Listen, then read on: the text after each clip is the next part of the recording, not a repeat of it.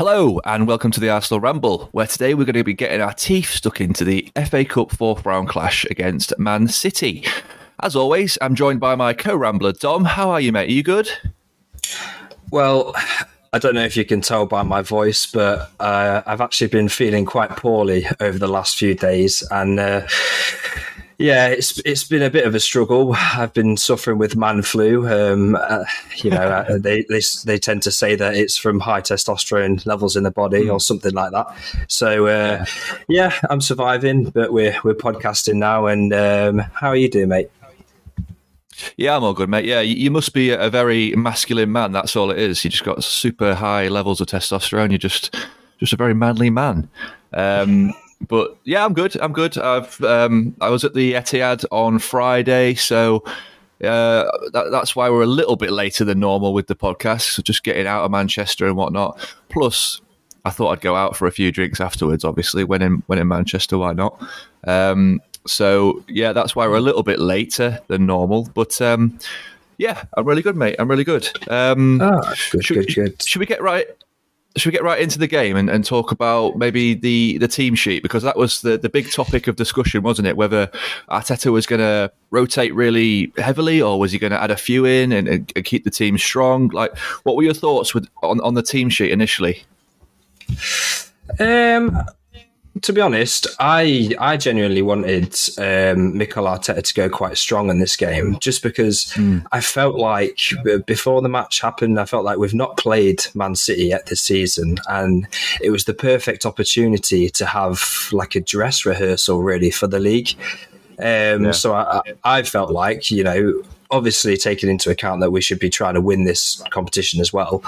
Um, I felt like it would be a great opportunity for us to to field our best 11 and, you know, work out any, anywhere we might be vulnerable or any anywhere we can um, expose some of their uh, vulnerabilities. So, yeah, I, I, thought we should have gone strong in this game. So I was a little bit disappointed when I saw the likes of uh, Rob Holding in the starting lineup. Um, I, I, know he's he needs to get minutes. Uh, same with Tierney and Turner, but um, and you could also argue where else would they get minutes? Um, but yeah. but yeah, I, I, was hoping for a little bit of a stronger starting lineup. To be honest, uh, what about you? Mm. Yeah, well. I, know what you mean. Like may, maybe a few bigger players in, in, certain positions, but but like you say, like um, Turner had a really good World Cup, so he you know he deserves to be able to show that in an Arsenal shirt. I, I imagine, um, but I was I was happy to see Trossard uh, on the team sheet. I must admit.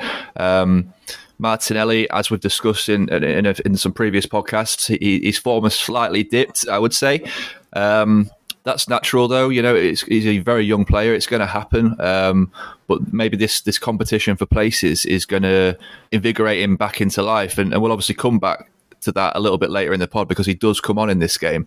Um, mm. And yeah, so I was happy to see Trossard in there. Um, Saka, you know, of all the players in the team, I think Saka and maybe Gabriel at the back are probably the two that, if we were going to rotate, it maybe would have been them because they've just played game after game after game. Um, Saka as well, obviously a big, big World Cup playing the majority of minutes. So I was hoping that we could somehow get him rested. Um, but we just haven't really got the options on, on the right, have we? Like, you know, I was thinking, could we maybe get Trossard out there? But it's not a position that he played a lot for, for Brighton, is it? No, no, I, I completely agree. And um, yeah, I was I was actually really happy to see Trossard make his first start because he's he's uh, he's definitely good enough to be starting in these games. So uh, I, I, I, wasn't really bothered about that. Um, and as you say, he could have maybe started on the right side of Saka because he's had so many minutes this season and he's had lumps kicked out of him all the time. But I do think yeah. there was something in that with starting Trossard instead of Martinelli just because of how his form, Martinelli's form, has dipped recently. Maybe just a little sign from Arteta to say that if you don't start picking up your form, then you know we've got other options. But uh, circling back to uh, what I was saying about uh, the starting lineup, the, the only real worry that I had about having uh, Rob Holding at the back is because he was literally going to be going up against the Norwegian Terminator that's Erling Haaland, and yeah. it's a bit of a tough ask to have a player come into the team that's not started, not really played too much apart from stay, like sealing out the end of games for the last 15, 20 minutes. He's not started a game really for Arsenal for months to then no. be thrown in against what is you know, it's the second best team in England at the minute, but I mean, you know, they've got the players to potentially be the best uh, and yeah. the best, one of the best strikers in the world. To chuck him in there, yep. I thought it, it was a bit like a, mm. uh, it was a bit harsh um, and asking a lot of Rob Holding. Um, but but yeah, that was the only real place I, I felt like we were starting on a, on a bad foot. Turner is he's definitely more than competent to be able to to to yeah. go keep well. And uh, Tierney can always do a, a decent job as well. Um, yeah. Same with Trossard. But yeah, that, that's the only place where I felt like it was a, a real vulnerability from from Arteta mm. and the starting lineup. And um, but yeah, mm. yeah, I know what you're saying about Saka. Um, but no, there really isn't anybody who can jump in for him. Uh, and I think that's something that we were trying to look for in the January transfer window, and we're getting this winger in. But even that being said, when we were looking at Mudryk, he is predominantly left sided as well. So yep. I feel like maybe Arteta, I don't know if he's overlooking it or he just genuinely feels like Saka's indestructible and can play every second of every game. Yeah.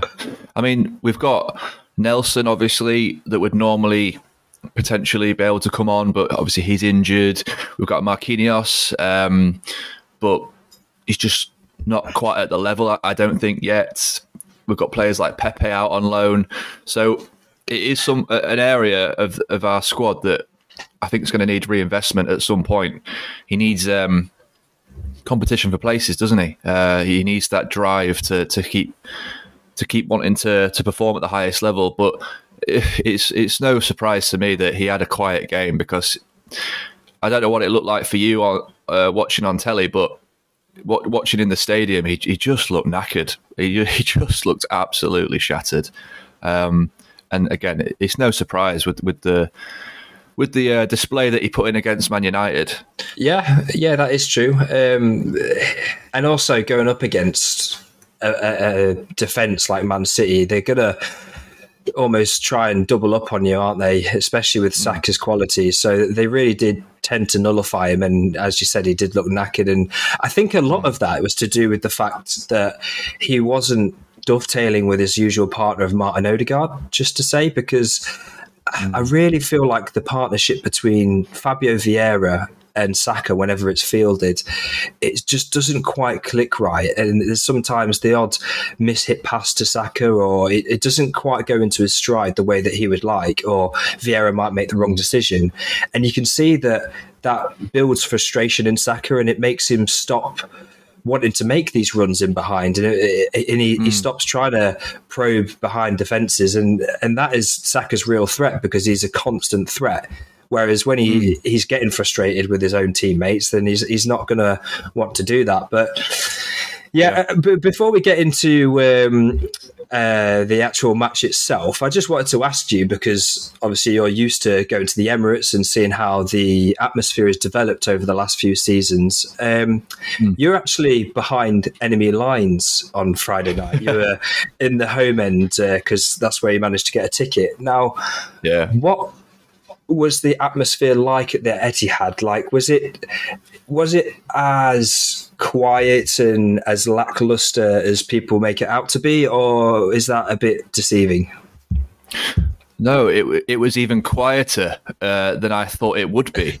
Um, I, the, the fans around me barely even got up to celebrate their own goal. It, it, it was it was crazy. I, I, went to the game with my brother. Neither of us are obviously Man City um, associated with Man City. We just that's just how we managed to get tickets. You know, it's really tough to get away tickets, but the, the away fans for Arsenal were brilliant.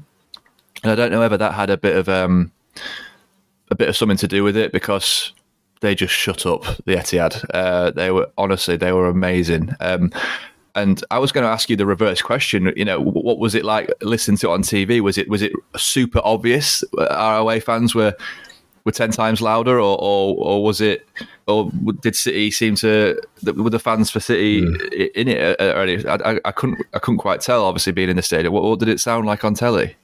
So on the TV coverage, it was super obvious, but you, you never know when you're watching it on the TV where like they might have microphones that are near the yeah. away fans or whatever like that.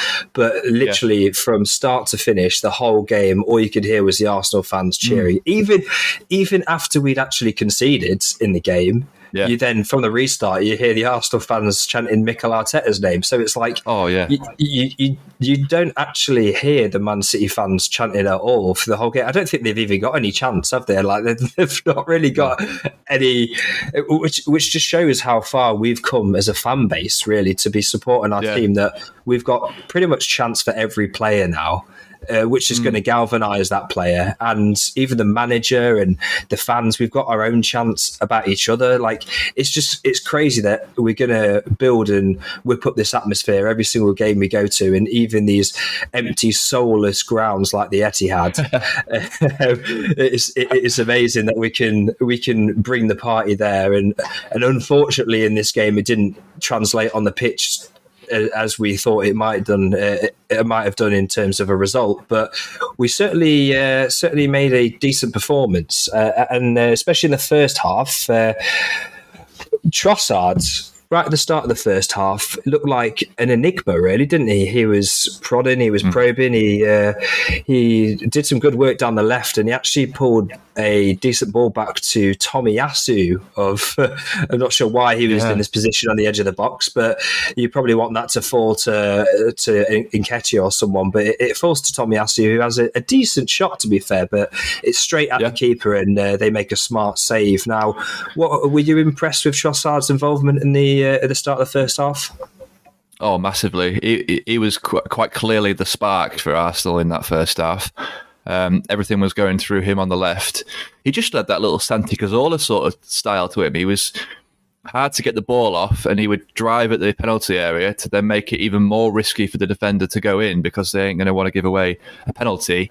Um, I think they had to readjust their back line slightly with um, with John Stones because he was putting him on his ass a lot of the time. Um, and it, yeah, like like you say, he, he, he dug out that really nice it was like a, an orthodox cross, wasn't it? It sort of just bypassed everybody into the box, bounced towards Tomiyasu, and he's essentially half followed it. Um, I think he's done. You know, it was a tough ball to to get on target. Never mind score from. So I think he'd done well to generate that much power and um, get it on target. But yeah, it was a smart save. Um, it was just um, unfortunately we didn't have too many of those big chances in the first half, and and um, that th- those were the ones that we really needed to, to capitalize on. Um, mm-hmm. But yeah, it was it was certainly all coming through Trossard. Yeah.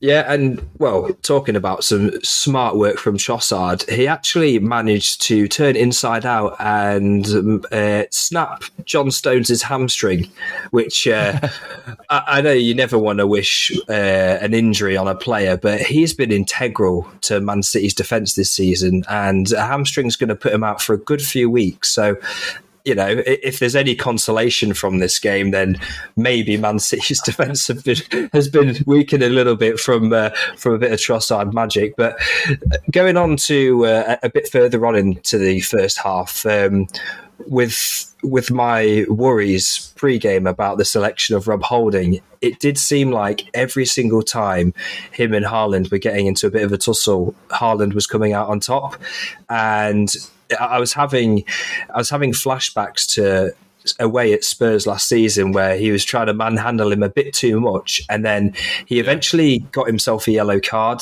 and I thought, oh god, here we go. This is this is going to be a red for holding, and then it's going to be a disaster class. So, um, yeah, he got that yellow card, and um, every single time, if there's there is a positive, um, every single time the ball got played in behind and he managed to beat Holding, Turner was really alert and really he had a really good starting position, and he yeah. managed to clear the ball. I think it was a good three or four times he came out and cleared the ball from Haaland, who was beating Holding. So that's always a positive to see that Turner's alert and he's on his uh, on his toes.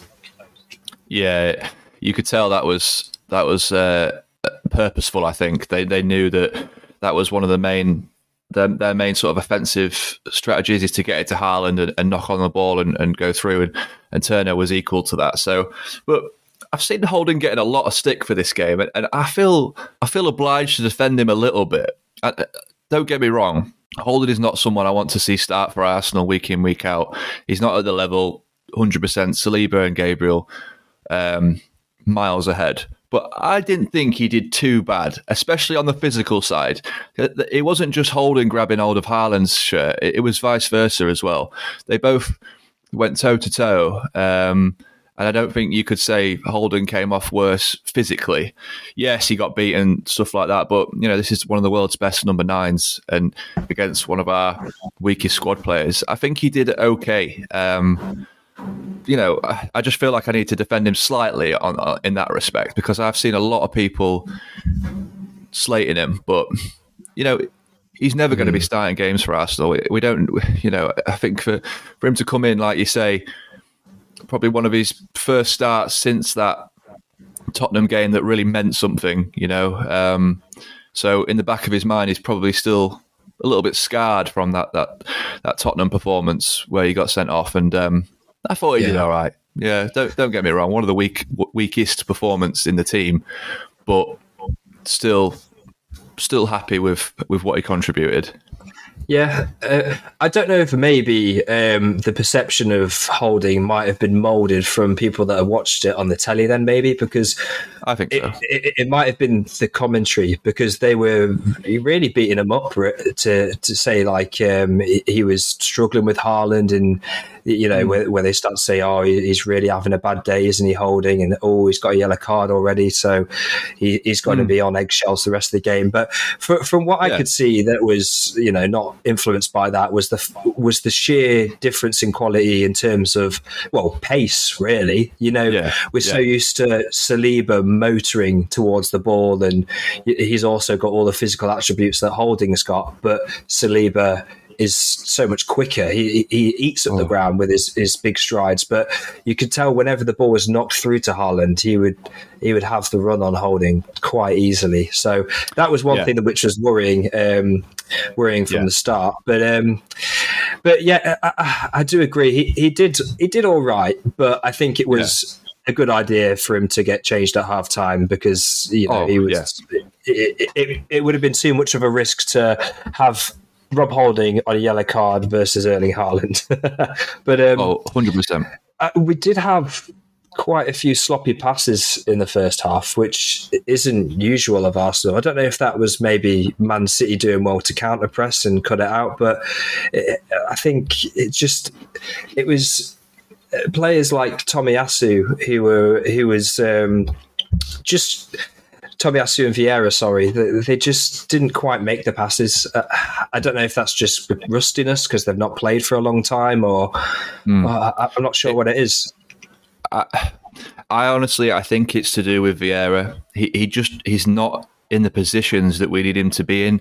We really need to figure out how to get him into the game more. He's if you if you watch Odegaard week in week out, he's always there. He's leading the press. He's always available for the pass. You remember that assist that he, that amazing assist where he just sort of bent it in his own half for Martinelli, and he, he you know, he probably should have squared it, but he popped it away. Remember that? Remember that assist? He's yeah. always there. He's always getting into space, always wanting the ball. Vieira is almost the opposite. He's a high, he hides away from it at times. That was something I, I really noticed, and even my brother, a neutral, he said, "You know, who's that guy? He, he's he's just not in the game." Um, so I'm really. I'm starting to get a little bit worried, you know, uh, with Vieira. I, I, don't want to get on his back too much, but we need to figure out a way of how to utilize his strengths. Yeah. Um, utilize his strengths more because at the minute I'm, I'm not seeing the comparisons to Odegaard that that we need to be seeing. That make Yeah. sense? Yeah, I completely agree, and, and I think it just shows you the the qualities of Odegaard when he's not in the team. It shows you how important he is to our whole setup. Just because, Yeah. whenever whenever we've got the ball, Odegaard is demanding the ball from every player that's around him. He's saying, "Give me the ball, and I'll make something happen." And when we've not got the ball, he's demanding that all the players are, are, are chasing and pressing, and he's he's hounding and harrying every player. But Yeah. With Vieira, he he just he kind of shies away from getting the ball, and when he gets the ball, he then tries too hard to make a pass or make something happen. Uh, But you know, if he, if he's he's trying to force it sometimes when you know it's sometimes it's better just to to rotate the ball and recycle and get the ball and work it into the perfect area to then make the pass. Um, Yeah. and I don't really think it's a physicality thing because Odegaard's not the biggest or strongest guy, really. Uh, You know, he's he's quite good on his feet. He doesn't get pushed over. He didn't get pushed off the ball that much, but you know, he's not massive. Uh, it, but he's got all of the all of the know-how and technical quality to be able to be on the ball and control it and be able to pop off the pass with the right weight at, the right time, and he makes the right decisions most of the time. Odegaard, um, but yeah, I, I do think that in that really important area of the pitch, attacking area of the pitch, we need to have someone like Odegaard, and uh, unfortunately, Vieira's.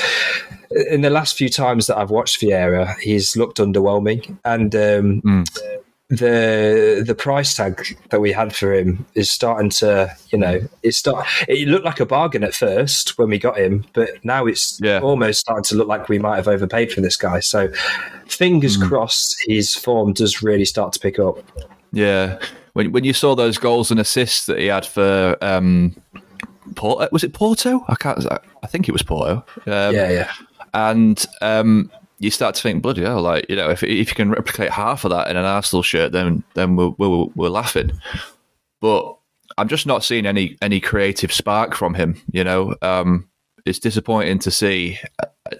They're not getting huge minutes as it is. Um, our squad players, partly because I don't think Arteta fully trusts them. You know, we'll get onto it a little bit later, but there's there's also the same that could be said about Lokonga you know this this mm. should be a game that you'd think maybe would be built for Lokonga. You know, he's what is he, 23 years old now? He's getting to that age where it's you need to start performing, or we're looking like we're going to have to get rid of you because 23 is yes, it's young, but it, you should have sort of been sh- you should be showing your ability by now. So you know, it's these players that need to really take their chances uh, and perform in these games because they're not going to get it week in, week out in the Premier League. And if they do, it's going to be for 10, 15 minutes at the end of a game where um, it's going to be difficult to show it. We've seen it with Yeah. Nketiah. He, he really struggled to show his ability in these little cameos that he had in the Premier League. He's now had, well, the back end of last season, he had a big chunk of games, showed really promising ability, scored tons of goals. He's now getting it now again. And, you know, he's the best thing since sliced bread again because he's scoring. um, he's getting minutes and he's taking his chance. I, I just really hope that that they can turn this around. But but yeah, we'll obviously get into Lokonga a bit more in the second half when when he comes on. But but before we do that, should, should we talk about the um, the substitutions that we made at halftime? So we had um, Holding go off for Saliba, as we've discussed uh, or touched on previously. Um, this is clearly a tactical one, isn't it? Like he's on a yellow card. We need to get Saliba in. He's got more control. He's better out at playing out at the back. So that one kind of speaks for itself. So, but with the with the Partey substitution, were, were you worried uh, uh, with this injury? I think I think we're uh, out the clear now, as in we've had confirmation that it's not as serious um, as first thought. But were you panicking a little bit when Partey went off? Uh, absolutely, because you know you, you see the drop off in quality, even in this game, as like a microcosm of our season last season. When Partey's not on the pitch, and we have the alternative, who in this game was Lokonga, we really do have a drop off in quality, a massive drop off in quality, and it was it was so worrying to see him go off injured because of you know his recent injury history in an Arsenal shirt. He he tends to have months out of the team, so uh, and his rehab usually takes a while, and then he gets he gets uh, back into the team and then gets injured again. And that's what we really could do without for the last few months of the season. So, yeah. In fact, I would say I would go as far as saying Partey has probably been one of our top three most important players this season in terms of getting us to the position that we're in. And mm. I would say he's as integral as if he's not in the team for the remainder of the season, then we can just kiss the title goodbye. So yeah, every Arsenal fan is going to be panicking when they see him down injured. But um, yeah. what you said about Saliba as well, yeah, it was it was uh, a smart decision from Arteta to to bring him on for Rob Holding because of you know how Haaland was starting to get the better of him and he had a yellow card and also everyone pre-match everyone wanted to see Saliba versus Haaland everyone wanted to know mm. like what was going to happen there and who was going to outmuscle who or whatever so it's good that he ha- he's had a bit of experience uh, uh, with defending yeah. Haaland before we go into um, the league fixture, which I'm sure Saliba will be starting that game. I hope so, because he did. he did. It was yeah, like you say, it's like one of the world's best young centre backs versus one of the world's best young forwards. So yeah, it was a, a like a little clash in that respect, and and um, Saliba clearly did show the golfing class between him and Holding, no, no doubt about that. Um, but yeah, it's just his his calmness and the way he just keeps the ball flowing and his ability to play out from the back. It's uh, it's integral, especially with the way Arteta wants to play. It's um yeah, it, it's it's key to to um to his philosophy, and you can't help but think. I wonder, I wonder if it had been slightly different if Saliba would have been on from the start. But mm. this is the conundrum that that that he's got. Yeah. Or what I was going to say is uh, what, what felt quite unfortunate, really, is the fact that we had all the progressiveness of Partey in the first half, but the the lack of progressiveness from holding, and then it kind of flips when you made those substitutions. So then you had Saliba who was progressive and calm on the ball, and you know he he's kind of press resistant and he's able to play it out. But then he then had Lokonga to go to, who is more of a side to side Elneny type, uh, and he yeah. doesn't really make those killer forward passes. So.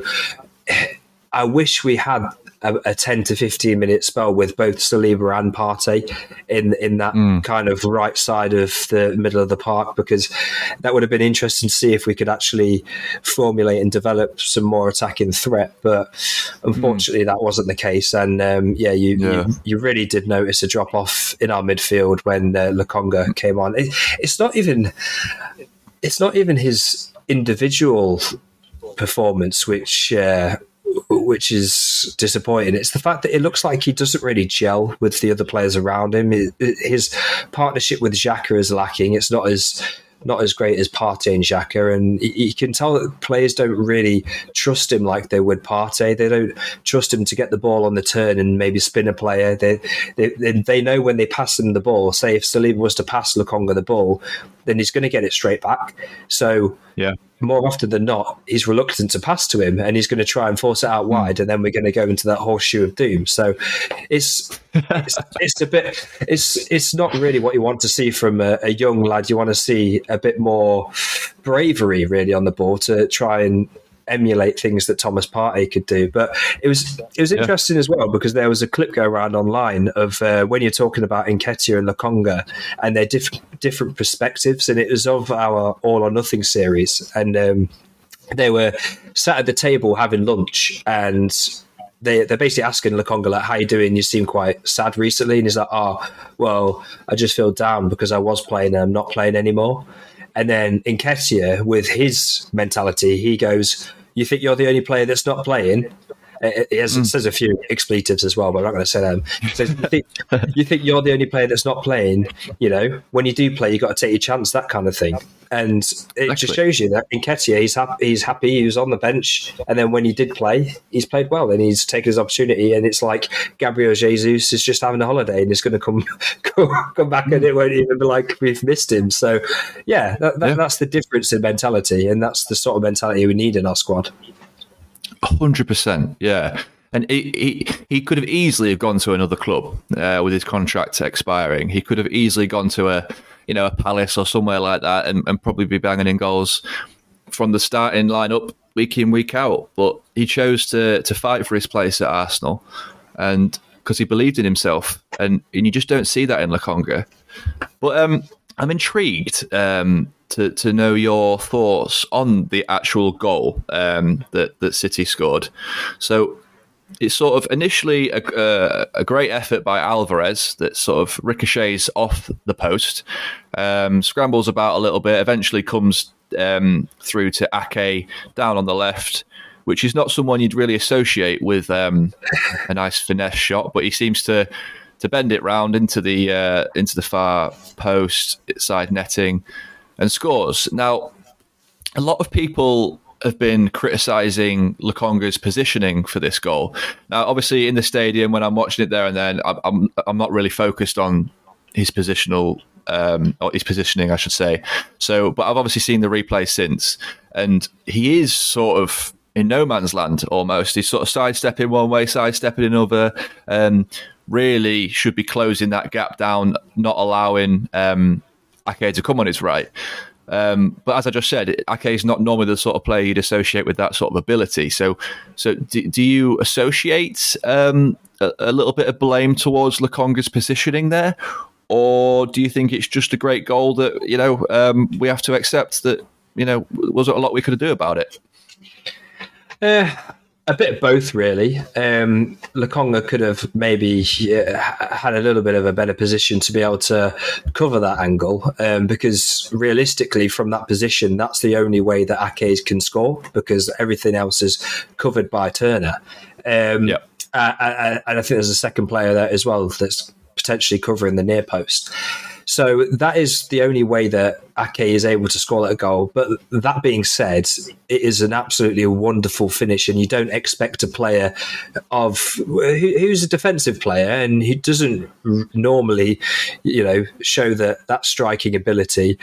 You don't expect that from him, so you can understand why it's taken our team by surprise and. Uh, you know, if if anything, you've just got to give full credit to Nathan Ake because it is a wonderful finish. And if it was one of our players, for example, if it was um, like Kieran Tierney who had scored that, you'd be like, mm. "Wow!" Like you would be, you would not expect yeah. him to have scored that goal. So, yeah, I guess you've got to give him credit. And maybe it's a little bit harsh on Lokonga saying like, "Oh well, if you were here, then you would have blocked it." But because mm. you know he's he's he is in the right area to be able to defend him from like stopping him from running towards the goal or making a pass. Just maybe not the mm. shot, but you would yeah. hope from that angle that Ake wouldn't be bending that into the bending that into the bottom right hand corner, and then you, you feel like if it if it curls into the centre, then Turner would deal with it. But I think the only time really you would expect a player to be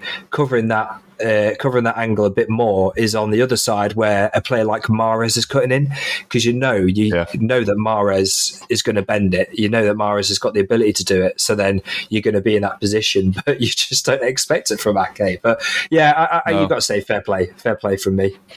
I think I agree. To, to I don't want to jump on his back too much because, um, he, yeah, he's sort of caught in two minds, isn't he? Like, does he go and, and become that extra man to stop him from coming in on, on his right, or does he protect that space on the edge of the box, which probably someone with more ability is going to be there waiting to to strike the ball? So the only thing is. You, have got to do one or another. You, you, you, you can't just leave yourself in no man's land. Um, mm.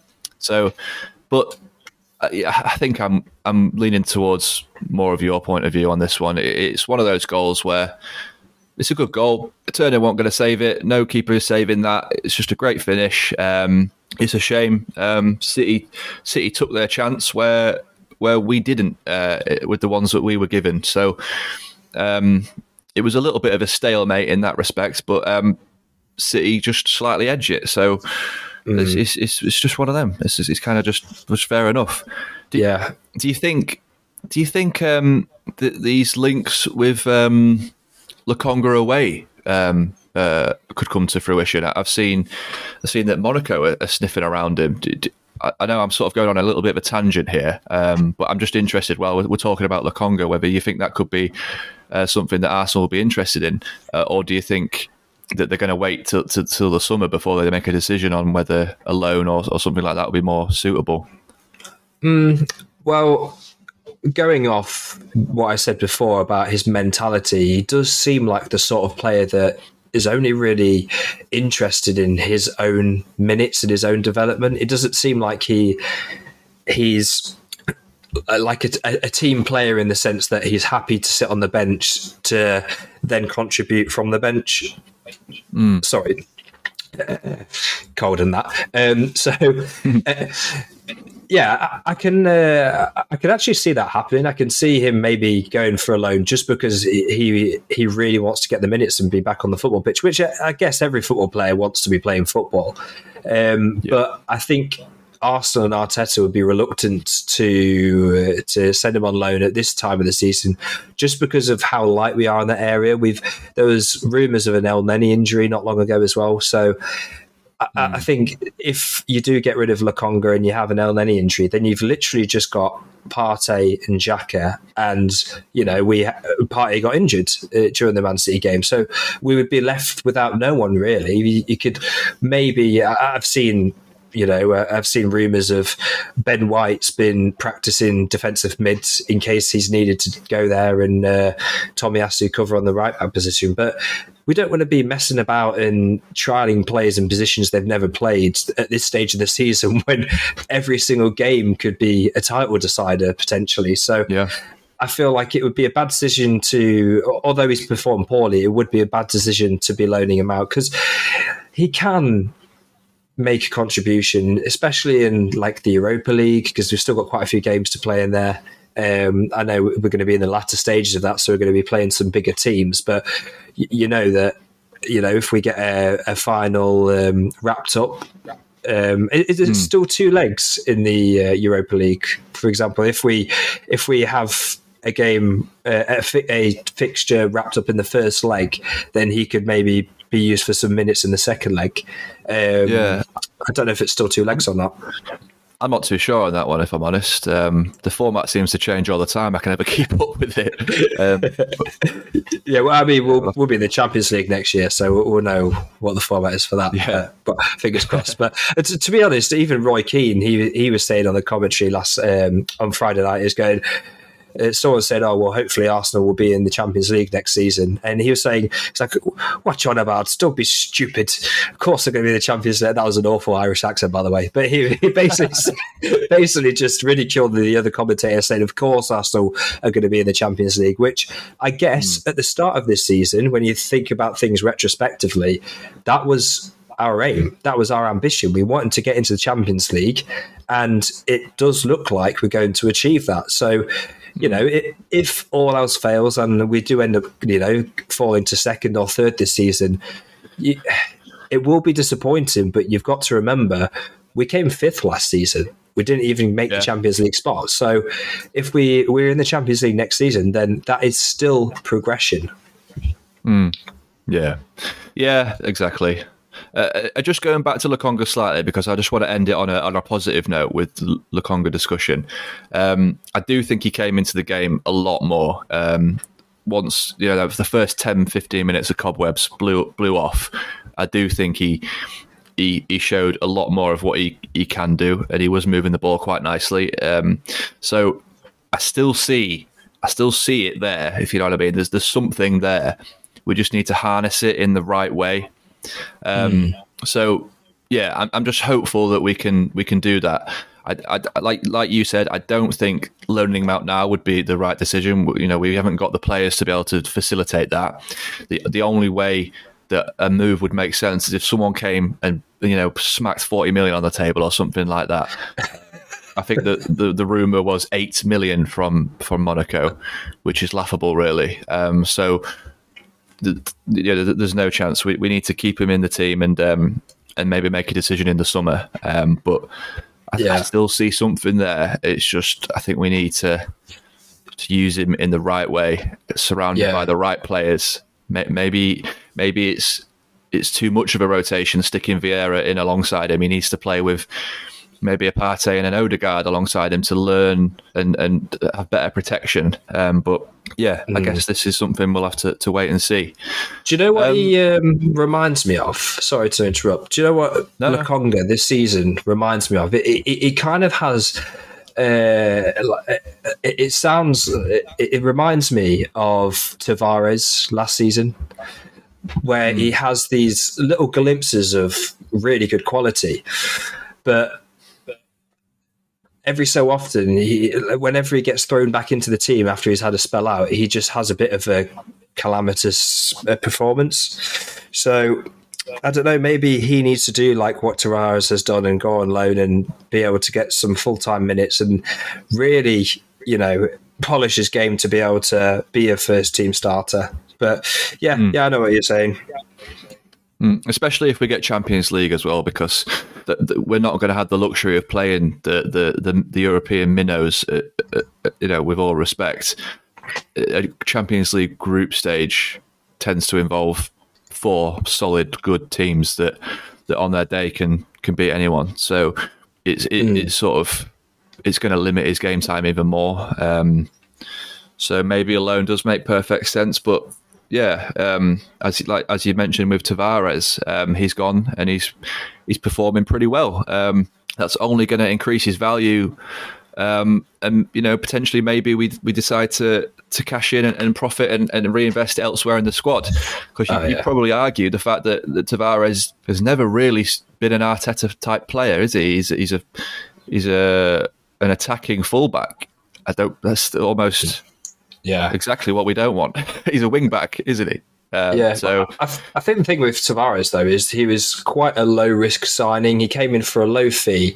He's a young player, and I feel like we've we've made sometimes when you take these punts on young players from different leagues, sometimes they're not going to work. But if they are mm. uh, for a low price, then you know it's low risk and potentially send them out alone if they have a good season. Then you can recuperate some of that money back. And not every mm. single player that you try and recruit is going to be an absolute gem in the rough um, so to speak. So yeah. I think we might have got it wrong with Tavares just because you can't see him making a way back into this team above like the likes of Zinchenko with how incredible Zinchenko has been playing, well, all season, but most notably recently, and the impact that he makes when he turns into that third midfielder when he plays that inverted role. There's there's not a chance in the hell someone like uh, Tavares would be able to p- perform that role to the same standard that Zinchenko would. So yeah, uh, uh, it's just another example of Arteta and how he he knows which players aren't good for us. So then he filters them out and brings some someone else in. He's got this vision, he's stuck to it, and you know we're top of the league, so it's obviously paying mm. off. Yeah. Okay, so before we, we sort of summarise the game as a whole, um, one other little thing I, I just thought I'd, I'd, like to mention is is around Martinelli's um, impact that he made off uh, off the bench. Um, sitting in the stands, that looked it looked as if he's starting to to find that, that little bit of form back again. Um, I mean, we've mentioned it previously that he's he started to look a little bit leggy and um, putting not the usual performances we've seen from Martinelli, which you know is to be expected. He's a young lad, um, but what did you think of his little cameo today? For me, it looks really, really promising. Well, to me, it looked like someone who had seen for the first time in a long time that his position is under threat by someone who's got real potential quality in Trossard. He uh, with how well Trossard played at the end of the last game in the United game and Martinelli having a bit of a poor performance in that game, and then how well Trossard performed at the start of this game, it really did seem like Martinelli came on with a point to prove, which is great. This is what you want from your attacking players. You want them to be reinvigorated to to to want to contribute into uh, making us well helping us score and helping us attack. So, yeah, it, mm. it, it, really did look like because he was he was trying to take players on, he was um, mm. trying to make things happen, making the game tick, and these are things which we love about Martinelli, which he recently hasn't been doing because I don't know yeah. if he's looked tired or if he is just felt like you know this is my position now, so I can do what I want, kind of thing. But yeah, he, he definitely looks like he's he's trying to. He's like that young 18, 19 year old Martinelli again, where he's really trying to perform. So yeah, it's really great mm. to see, and uh, I was yeah. I was happy with his performance when he came on. Yeah, I, I, yeah, I think of, of the main positives from this game I think that's one of them because a, a, reinvigorated Martinelli could be huge, especially with Saka maybe looking a bit fatigued as well. We need we need at least one of them firing, you know, to go alongside Eddie and um, and to, to, get these goals. So I think that could be huge. Um, the fact that Trossard's pushing him for places as well is huge. Uh, I think I'm ups- I know we said this a couple of podcasts ago, and, and we was talking about the Trossard sign, and, initially I was a little bit like, oh, you know, he, he, doesn't seem to give me that same um, buzz as like a Mudryk would have done, but I'm, I'm, I'm eating my words already slightly because the impact he's made in these two two games already is massive. So I, think he's going to be he's going to be really big for the for the latter stages of the Premier League. So that's that really is a big positive. Um, so as we summarise, um, I've seen a lot of people the pre and post game talking about this fixture as like a, a real psychological battle. Um, and who and whoever comes off worse is going to have a bit of a blow for the upcoming Premier League games. So obviously we've still got to play home and away. Um, in my opinion, I think we went toe to toe with Man City. I think it was a very close game. I think, um, yeah, Man City shaded it, especially in that second half. We rotated a lot more than them. Um, so realistically, I don't think we've been dealt any blow whatsoever. I think if anything, there's positives to come out of this game, uh, and I'm I'm not really devastated at all. Um, uh, we've also got the caveat of we've now got less games to play for the, the Premier League. Um, I know a lot of people will be like, you know, you're clutching at straws there. Um, everyone wants to win the FA Cup.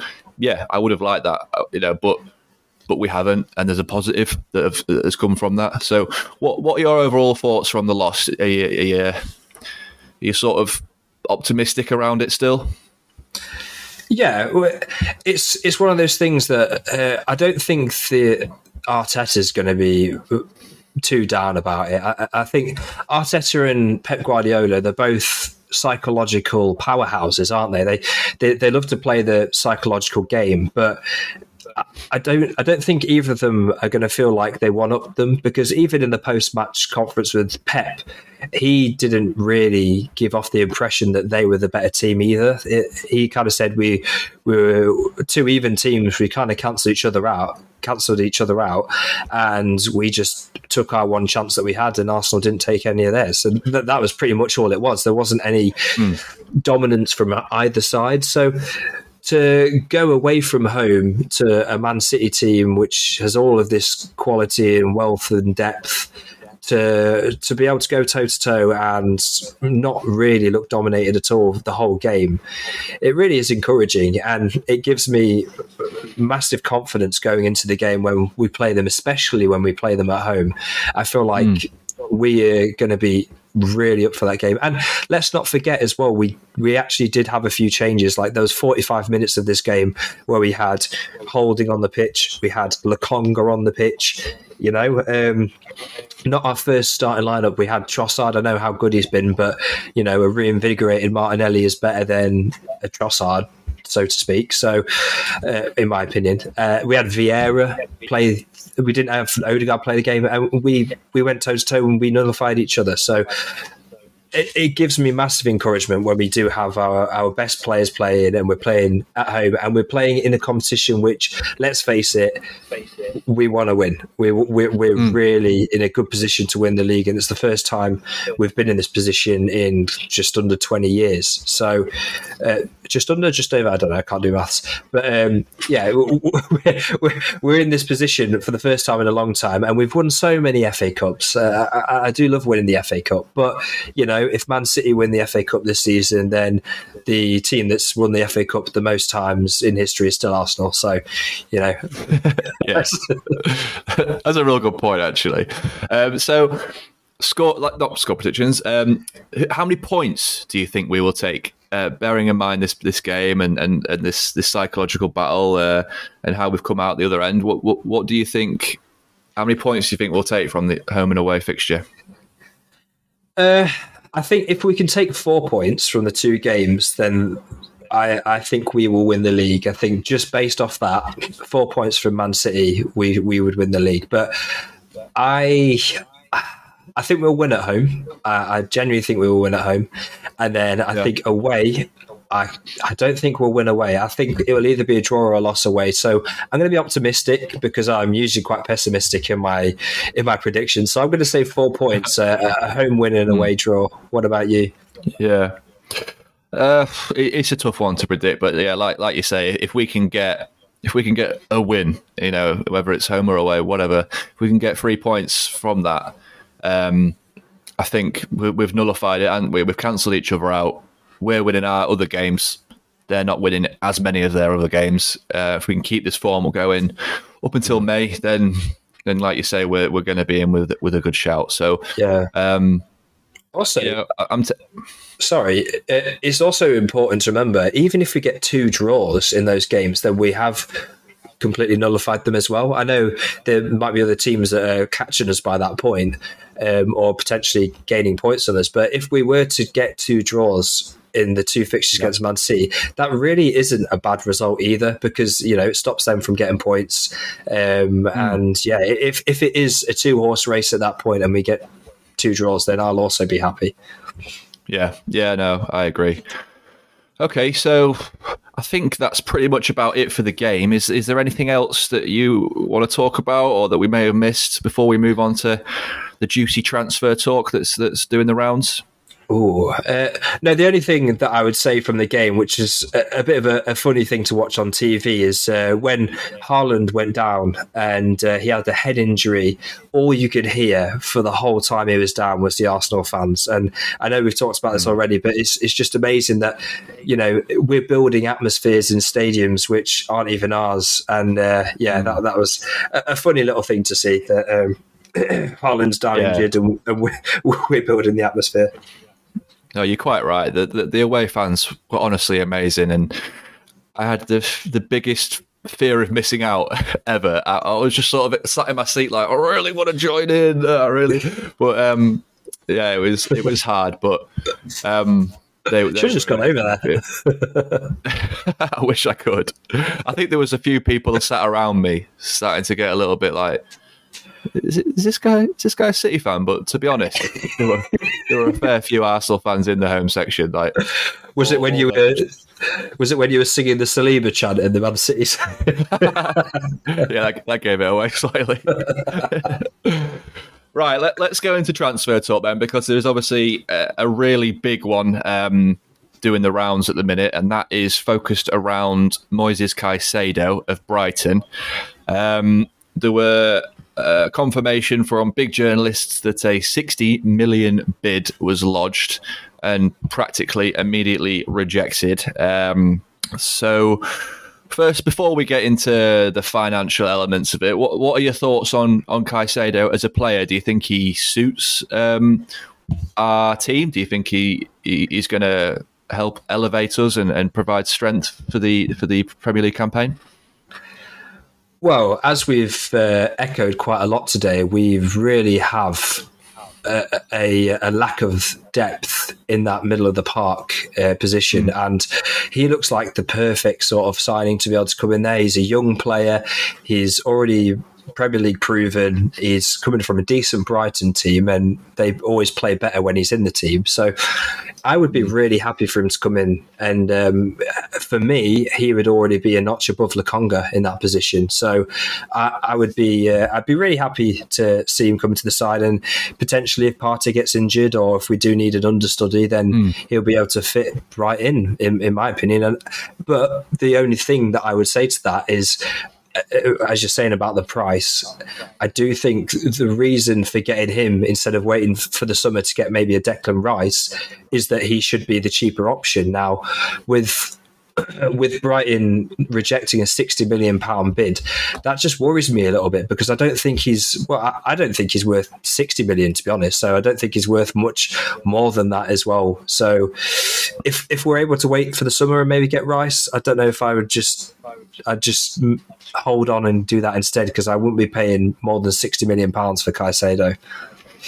I've seen strong um, journalists come out and say though that whether we get Caicedo now or in the summer, Rice is still on the tape. Like we're still interested in Rice. This isn't a case of one or the other.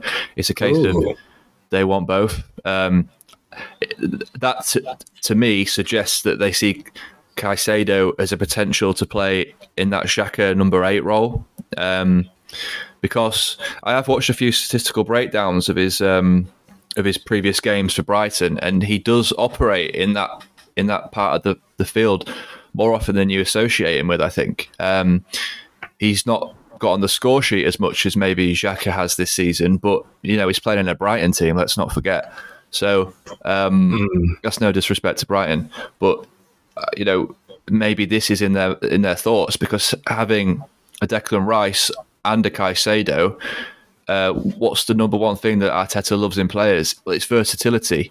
So I think I think Rice could play the number eight as well as a number six, and, and vice versa with Caicedo. So mm. having these two players in our in our ranks alongside Xhaka and Partey is is pretty pretty strong, isn't it? There's always an option there, no matter what injuries we've got. Um, so that is interesting. But um, the price, yeah, like you say, the price tags being associated with Caicedo, they're getting a bit ridiculous, aren't they? Sixty million. Yeah, I was already a bit wary of that. Never mind the. The, the 80 million I think Brighton actually want for him. But th- these numbers have changed almost on a daily basis. And at first it was 100, then it was 70, then it was 80, then it's 90. Like, you know, it's, it's, yeah. it's, it's getting a little bit silly now. And, um, I just hope that we don't have another one of these Pepe like situations where we, we go into a, a sign in full force, not really valuing the player correctly, and then we've got you know someone with an inflated price tag playing for us that, that's not replicating that, that those numbers into performances. Yeah. Well, I think that's something that we might have avoided with the whole Mudryk saga, um, the whole Pepe situation. I think his his price was definitely overinflated, even though he does look like he will become a quality player. But I think on reflection, if the trade off for not signing Mudryk in this January transfer window was getting the likes of Trossard, Kiwior, and then potentially Caicedo as well, I think in terms of depth, that is way smarter business than just spunking a hundred million on a on a on a wide forward. Do you know what I mean? It's I, I feel yeah. like it's it's so so much more efficient to be able to cover those areas whilst we already have this amazing first eleven. So yeah, you, know, you, you, don't want to be spending all of your your money on one player, whereas you could get three who are great cover, and mm. we we've got cover now for a defender, a attacker and potentially a midfielder as well. So Edu's been really smart in his recruitment here, and if we do get Caicedo, then we should have enough cover to be able to get us over the line.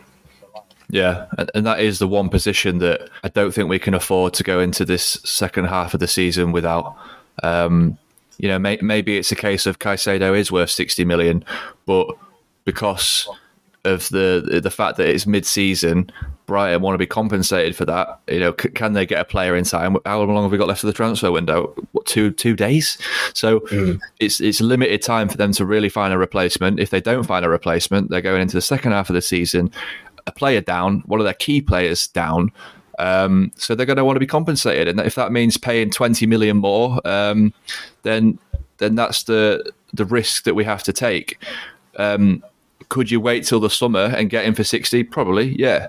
But is it is it worth doing that for twenty million and potentially missing out on the Premier League title? Probably not. So it, it's a, it's a um, it's a frustrating position to be in, um, but one that I think we're going to have to be forced into doing. You know. Yeah.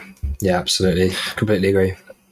Yeah. So. Um, so that that's obviously the main link um, that we've got floating around. We've got two days left, like I've just said. So we'll have to wait and see on that one. Um, the the only other um, link we've got is is around Fresneda. Uh, we've talked about this on previous podcasts. A, a young eighteen year old right back from um, from the Spanish league. Um, with reports of Soares nearing closer to Fulham, this one makes a little bit of sense, but I think he's he's been put in a position where he needs to decide whether he comes to Arsenal or whether he goes to Dortmund. I've seen conflicting reports. Some some say that uh, Arsenal are leading the race. Some say that Dortmund are leading the race.